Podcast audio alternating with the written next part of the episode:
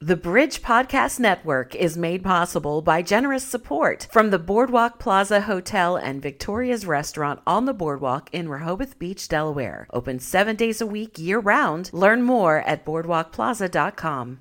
Some of my favorite conversations have happened over the rims of mugs. I'm Denise Harper, co host of The Morning Show with Bill and Denise, and program director for The Bridge. There's something special about sitting across the table from a friend, whether we've known them forever or for just a minute, with a good cup of coffee and an open heart. And hopefully, today's conversation will inspire and encourage you. It's wonderful to have Carrie Robinson with me today. I am really looking forward to getting to know you. This is our first time to meet. Yes. And welcome. We're glad you're here. Thank you. I'm so glad to be here. You are from the Dover area? Uh, for the last 28 years. Originally, I was born and raised in Gulfport, Mississippi. Mississippi? Yes. How in the world did you end up on Delmarva? The Air Force. Oh, that explains a lot. Yes. We love our uh, Dover Air Force Base Yes. And all the personnel here. So you fell in love with the area and decided to stay? Fell in love with the area. We got here in 1992. Just a few months after Michael and I married that June, we were here by Thanksgiving. And um, we really liked the area. And when I graduated nursing school, we tried to leave a couple times. We wanted to go to North Carolina and for me to work there, but um, God had other plans for us. It just, those doors didn't open. So we stayed here, raised our family, and we've been here 28 years now. Wow. And what do you do? I am a registered nurse at Bayhealth, and I work with moms and babies, which I absolutely adore. It's a wonderful place to be. It is. It's a wonderful, wonderful world. We call our floor, the sixth floor, the penthouse suite. yes. We're at the Good top. reason. Yeah. Wow. And I bet just getting to know you a little bit on social media and then having conversation with you on the phone and meeting you today, I'm thinking you bring a lot of joy to the floor where you work. I hope so. I've been told that I have. So Aw. I love uh, the people that I work with. They're really sweet, and they have really been such a family to me since um, Coleman's passing. Yeah. Yeah. Yeah. So tell me about uh, your your kiddos. So when Michael and I married in 1992, I was divorced. I had been married uh, once before, and I had a son, Christopher, who was turning four right before Chris's birthday is in March, and Michael and I married in June. So he had just turned four. So we became instant family. He became instant husband and daddy. And Awesome. um, so then to that union, we added Coleman six years later. They are six years apart. Well, two years later into our marriage, but they are six Yeah. years apart. So Coleman arrived on the scene, and we were a family of four. And, um, Wow. you know, we just raised them military style for a few years. Yeah. Then Michael got out of the military and, you know, we moved out into the community. We lived on base for a while. Then we moved out into the community and, you know, just became Mm-hmm. a part of our community. Tell me about Christopher. Christopher. Christopher just turned 32 this year. Wow. Yes. Um, and so I tell him he's an old man. Me and his dad are getting younger, but he's older. Way to go. Yes. And Christopher has a son who will turn 12 this year, who is the love and light of our life. Um, but he's going through those in Yeah. preteen years. So I was look yes, and I was looking at some pictures of him this morning when he was younger, and how he was just he was my mom's love. And now he like comes to the house and he just goes right upstairs, and I'm like, "Hello, I'm here." He'll grow out of it, you know. I hope so. I hope so. I don't know. But yeah, and um, Christopher has a, a girlfriend, um, and she has a son, and so that's that's our family. All right. Yeah. And co- tell me about Coleman. Coleman was he was just a joy from day one. He was such a love, and he was such a snuggler. He loved to snuggle, and he loved to just be with me all the time. And I just remember just the sweetness and the gentleness. He was very strong, but you wouldn't know it because he was just so gentle. And the kids just loved him. Yeah. He was like a jungle gym for his nephew. and CJ would just be all over him, climb on top of his shoulders, his head. Coleman would pick him up. I mean, he just, those two just bonded. They were like, you know, totally in love with each other. Mm-hmm. Coleman was a big baby when he was born. He was eight, eight pounds, eight ounces. Woo. Uh, yeah. It took me two hours to deliver him and lots of threats of a C section. Yeah. but um, he came into this world and just brought us mm. so much joy. And, you know, like all parents, you have your headache moments and yes. frustration moments. But when I look back on his life, I just have so many fond memories. And even though I cry, I smile yeah. because I just remember all of the joy that he really brought into our life. Mm-hmm. Changed your life forever. Yes, he did. In yeah. life and death. Yeah, he's yes. uh, yeah, he's he served as a greeter at your church. Is that right? At United. Yeah. So he was a partner with United for about the last three years. Okay. And um, he just really he grew. made quite an oh, impact. Oh my goodness, we are still hearing stories of the bridge builder. Yes. That Coleman was. Yeah. Yeah. And he's still building bridges. So, uh, what happened? When Coleman was 15, he was diagnosed with epilepsy. He had a seizure. Um, we were out on Dover Air Force Base having our annual church picnic and mm. he had his first grand mal seizure. Mm. We didn't know what was that was so scary. We didn't know what it was. I thought maybe I don't know someone poisoned his his soda or oh he got my. stung by a bee or we just didn't know what it was cuz mm. it came out of the blue. No warning, nothing. So from that point, 2009, we began a 10-year process of battling seizures. Mm. And um, he had brain surgery when he was 18. He decided that he wanted to have brain surgery because they had localized his seizures to the right side of his brain. And people that would see, he had a little scar on the right side, and um, he called that his battle scar.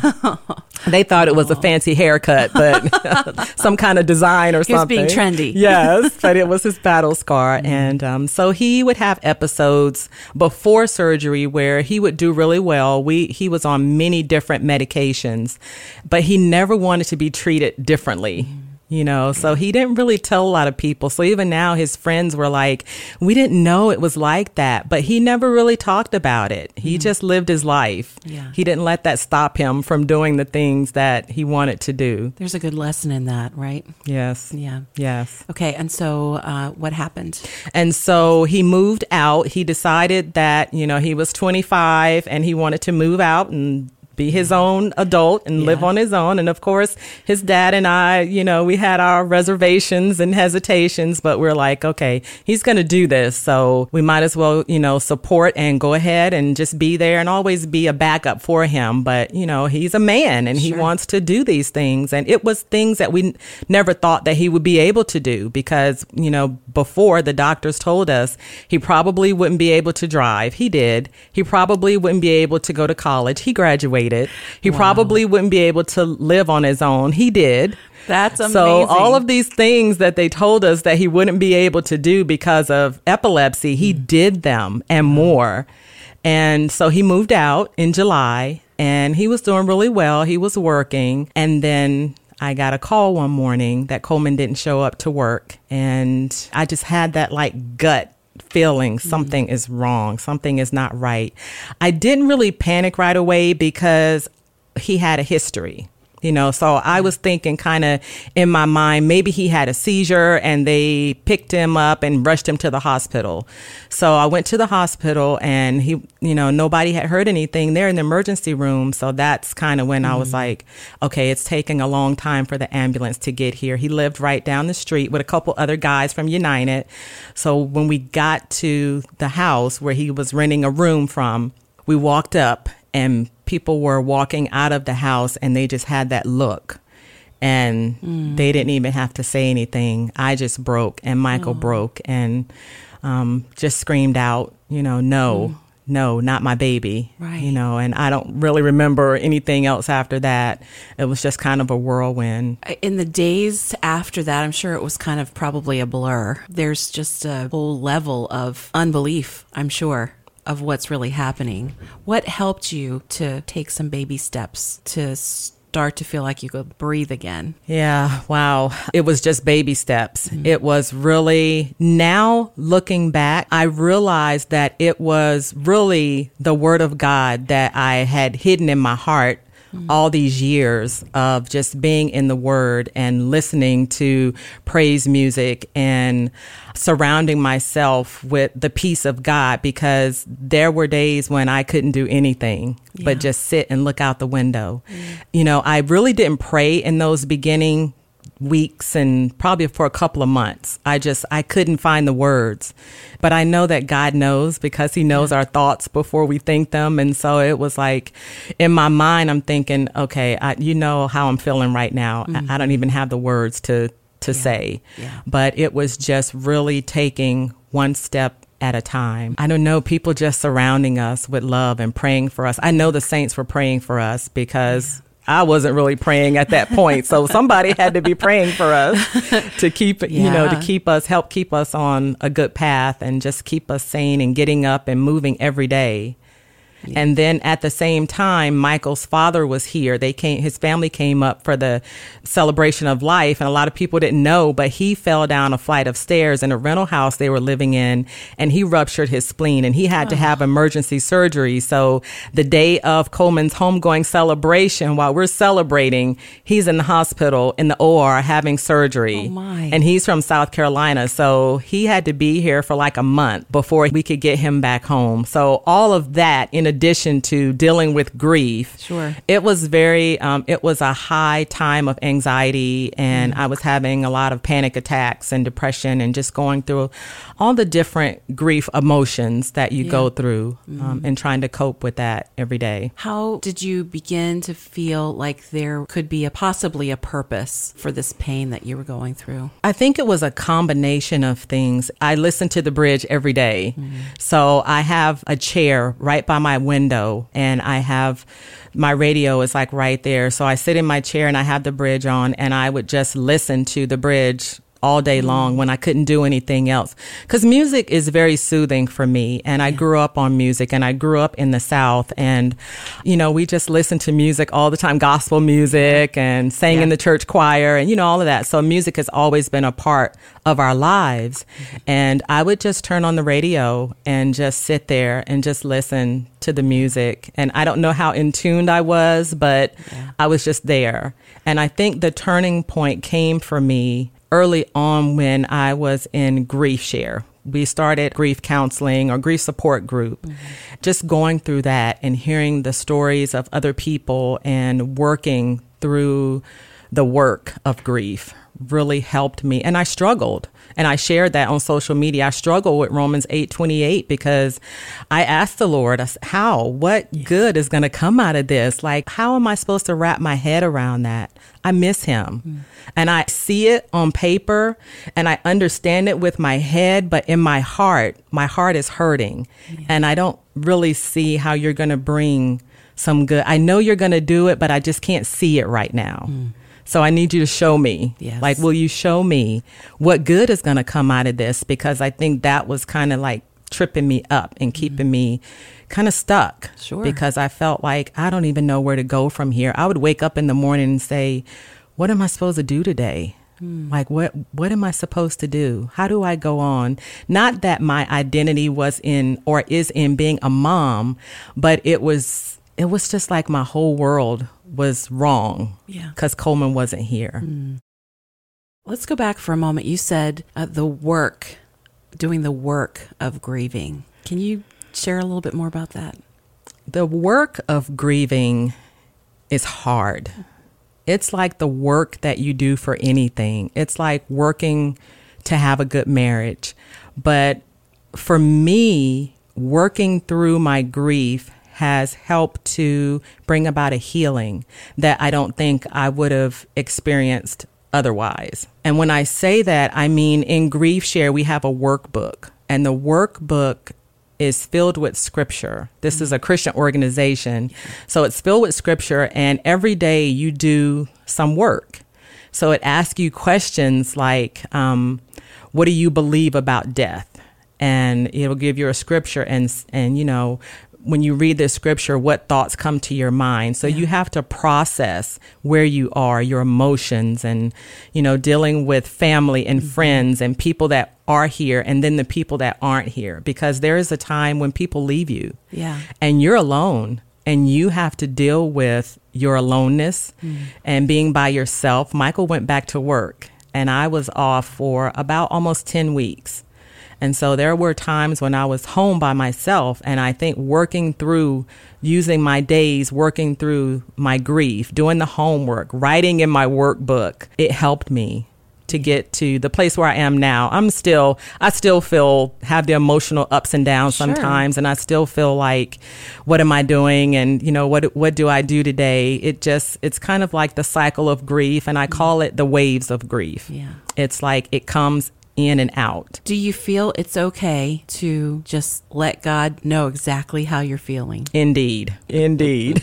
Because He already knows first. he already knows. And, you know, I have so many lessons that I've learned in grief. And one of the lessons that I've learned in through grieving, through Coleman's death, is I have to be real with God. Yeah. I have to be real with him because he already knows, but then it helps me, and I'm finding that it helps other people as well.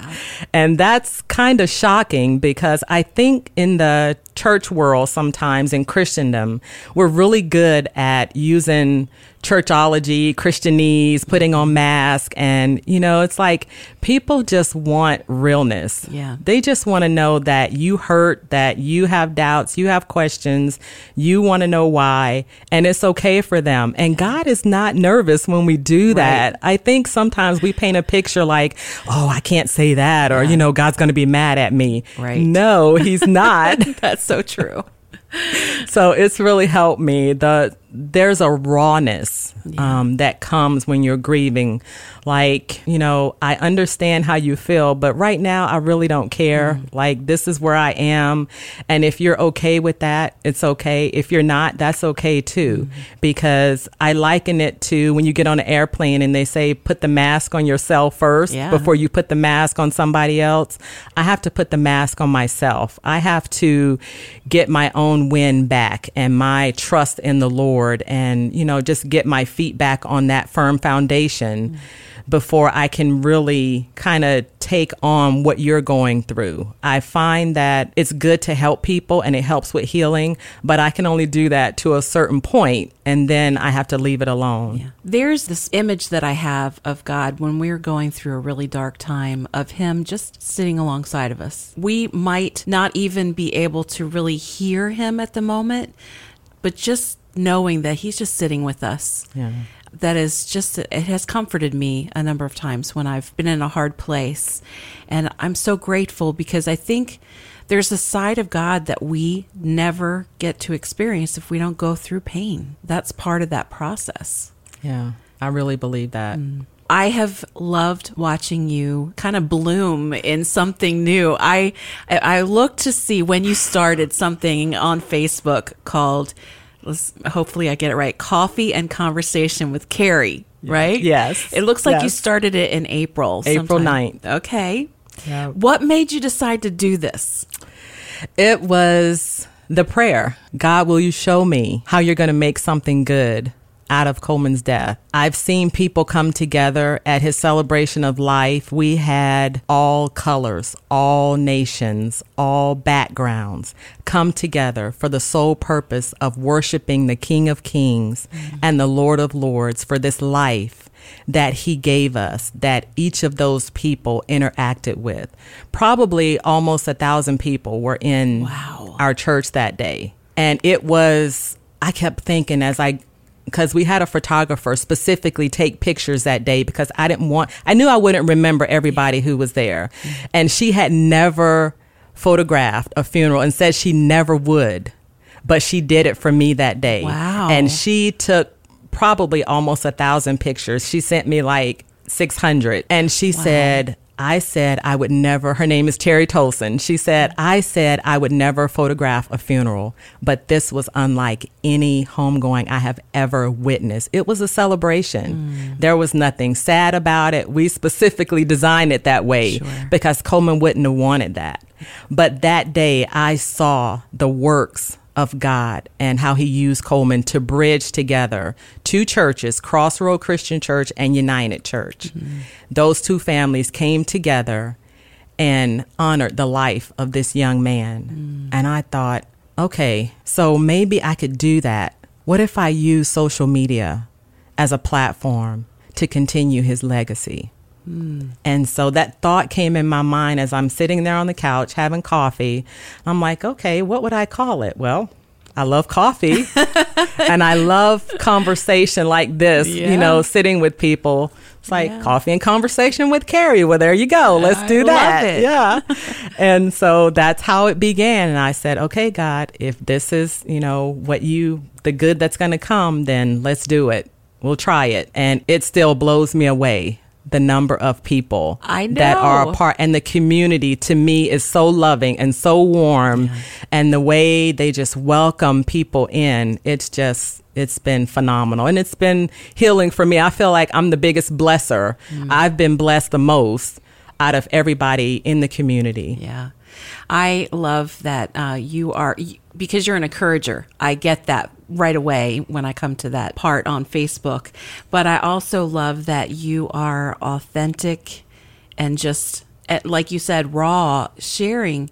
Like you've been on a kind of a quest for trust over the last couple of weeks. And you kind of do a little facebook live and you invite people to to join in and then just talk about yeah. i want to trust you. I remember in the new testament where uh, somebody says lord i believe. Help my unbelief. Yes. And that used to confuse me when i was younger. I was like well which is it? Do you believe or do you not believe but I get it now, yeah. and I know yeah. that you do as well. Our heart, if we want to please God with all yeah. of us, we want to, with all of our heart and our soul, we, we want to believe fully, but there are questions, there are voids that we have to reconcile and wrestle through. And that trust thing. Mm-hmm. Talk about that. Well, I think it's interesting how in Matthew 11 28, Jesus says, Come unto me, all you who are tired of religion, who are burned out. Yeah. I'll sh- and and the one part I really like in the message, he says, "I'll show you how to live the unforced rhythms of mm. grace." Mm. And I thought, you know, how often do we try to force our way on people? Jesus wants to show us how to live unforced yeah. rhythms of grace. And I love that because in trust, you really can't, it can't be forced on someone. Right. You know, it has to be lived. It really it kind of has to be earned. Like mm-hmm. you just kind of have to prove that you're trustworthy. And so I get what you're saying with that. Help my unbelief mm-hmm. because God has been faithful yeah. all my life. Yeah. I mean, He's brought me through so many things in my life of rejection and molestation and divorce and having a prodigal son mm-hmm. and, you know, just now death. It's like just brought me through all. So He has a track record with me. Yeah. But even still, it's like, like, okay, I trust you, God. Help the areas of my lack of trust. Mm-hmm. You know, help my my unbelief, because um, I want to trust you fully in every area of my life, every area. I think He must just beam when you're that honest and open with him because you're just kind of laying it out there. Yeah. And saying I'm I'm giving you this cuz so often we do try to hide things. Just try to stuff it down. It might not even be intentional. I think yeah. one of the uh, the biggest tell for me is uh, when people say, "How you doing?" Good. I'm mm-hmm. good. it's easy. it's easy. Well, I think partly we think nobody really, they don't really care. It's just what you ask. I, I heard somebody say the other day if you really are interested in someone, ask, How's your heart? Yes. Yes, that is so true. I say now, do you want the real version or yeah. do you want the quick version? Because they're different. Yeah. they're different.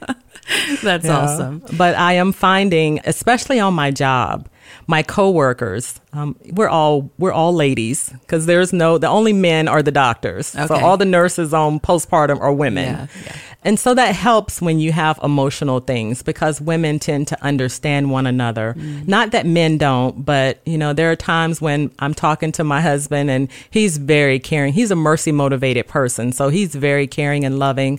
But there are times when I can tell he doesn't like the emotional part. He's yeah. like, okay, you probably need to call your sister. Well, there Yeah. is there is a strength in having s- sisters, whether Yes. they are actually in our DNA or if they're through the blood of Christ. That we have sisters that um, we can pray together and let our hair down together. Yes, it's wonderful. It's wonderful. And my work sisters, there were times when I could barely make it to work. Mm. And I if I could just get in the door and get on the floor, they were there for me. And I mm. would say they would just look at me and say, "Are you okay?" And I just break, no. Mm. It's it was all I could do to get in here. I needed to get in there to be around people, Yeah. but it was very difficult for me to do that. yeah.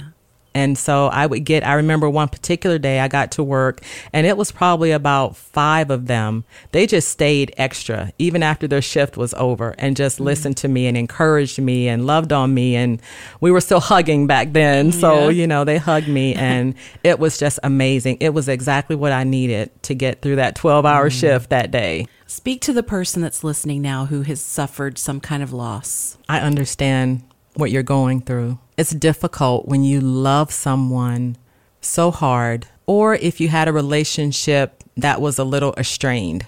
You have different emotions with loss. Depends on the, the relationship that you had. But what I've come to understand with grief is you will get through it. No one can tell you how long, which is what I wanted. I wanted a timetable. Yeah. Just tell me how long this is going to hurt and I, uh-huh. you know, then I can work through it. Yeah. Nobody can do that for you. The only thing that a person in the flesh can do for you is to be there and comfort you. But the ultimate comfort comes through Jesus. Mm. And even though you may not feel like he's there, like you said, he's right there with you. Mm. There were times when I would sit on my couch and I know that God was right there with me because it was just such a peace mm. in my, even in my atmosphere. There was mm. no no static, no chaos. It was just it was very peaceful. Mm. And I know that he was with me. So for someone who's experiencing a loss, you had a loss of any type really. Maybe you had a loved one who died, maybe you are going through a divorce, maybe you lost your home, maybe you lost your job. Um, there are many different types of losses, mm-hmm. and we grieve all of them Yes. to a certain degree. Yes. But I would say just hold on. Hold mm-hmm. on. Even if you feel like you don't know Jesus, He knows you mm-hmm. and He's there. All you have to do is call out to Him Yeah. and He's right there. Hold on to Him and you can get through it. You can. You need people. You need people to help you get through it, but you can. Yeah. We'll have show notes uh, attached to this podcast, and you'll be able to find information on GriefShare and even how you can connect with Carrie if you'd like.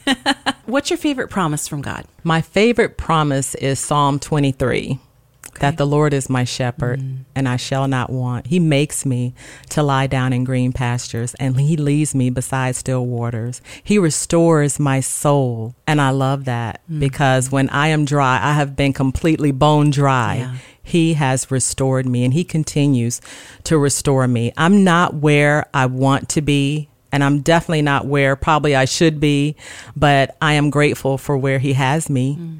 And I look forward to the journey that he has me on. There are things that I know that he is doing in my life and in my heart. I'm not there. I still have issues with forgiveness. And, you know, there are people that hurt me even with Coleman's death, people in my family that said things that were very hurtful. Mm. And I just kind of had to let it go and kind of had to let them go because I, I didn't have the headspace to deal with the negativity and, you know, some of the hurtful things. Yeah. So I'm really praying about that. I want to be able to reach out to them, but I'm not quite there yet. Yeah. Um, so, you know, I'm a work in progress. As we all are. progress. Yes, as we all are. I wondered if you would pray for the one who's listening right now who really connects with what you're saying and is looking for answers. yes, I would. I'd be honored to. Lord, you are the Lord of our broken hearts. You know what we feel because you felt it when you gave your son. You watched him die on that cross. And there are times when we feel like you're not there for us. We can't feel you. We don't understand, but we can cry out to you just like Jesus did. He said, It is finished. And because he cried out and said, It is finished, we can cry out to you and say, God, help us. Help us through these hard times. Help us through these difficult and challenging times. Lord, you are our help and you're with us and you guide us and you lead us and you surround us with your love. I pray for every person that's experiencing a loss in any kind. I pray, Father, that you would surround them with your love, that they would feel your very presence. I pray that they would know that you are with them and that they are not alone. I pray that you would be with them in the midnight hours when they can't sleep. I pray that you would comfort them in the morning to help them get up out of the bed and just do one thing. I thank you, Lord, how you encourage our hearts and how you speak to us through your word. Thank you, Father, for the bridge and for the light that they are in a dark world. I thank you for every person who is listening, and I pray that your love would surround them. In Jesus' name, amen. Thank you, Jesus. There is such joy in you that I know that only Jesus brings. We've had our battles. he loves us the way that we are. We don't have to dress ourselves up to come to him, but he loves no. us too much to leave us yes. the way that we are. Yes. And so that's kind of the push and pull of this journey, I think, yes. for all of us. Uh, it's been such a joy to have you here. A delight, Carrie. I hope that we'll have more conversations. That would be awesome. I would love it. So grateful awesome. for you. Thank you. Thank you. Thank you for your sweet spirit and sharing Thank that today Thank in the you podcast. so much. God bless you. We were never meant to journey alone. Whether you're having a great day or a hard one, we need each other to celebrate and to stand in the gap. Sharing our stories helps remind us that we are not alone. And when we sit with women who sit at the feet of Jesus, the conversations are different. We walk away feeling inspired, not inferior, because we know this Christian walk is a race, but not a competition. I'm your host, Denise Harper, encouraging you to catch up with a friend or make a new one and enjoy some good conversation over the rims of mugs.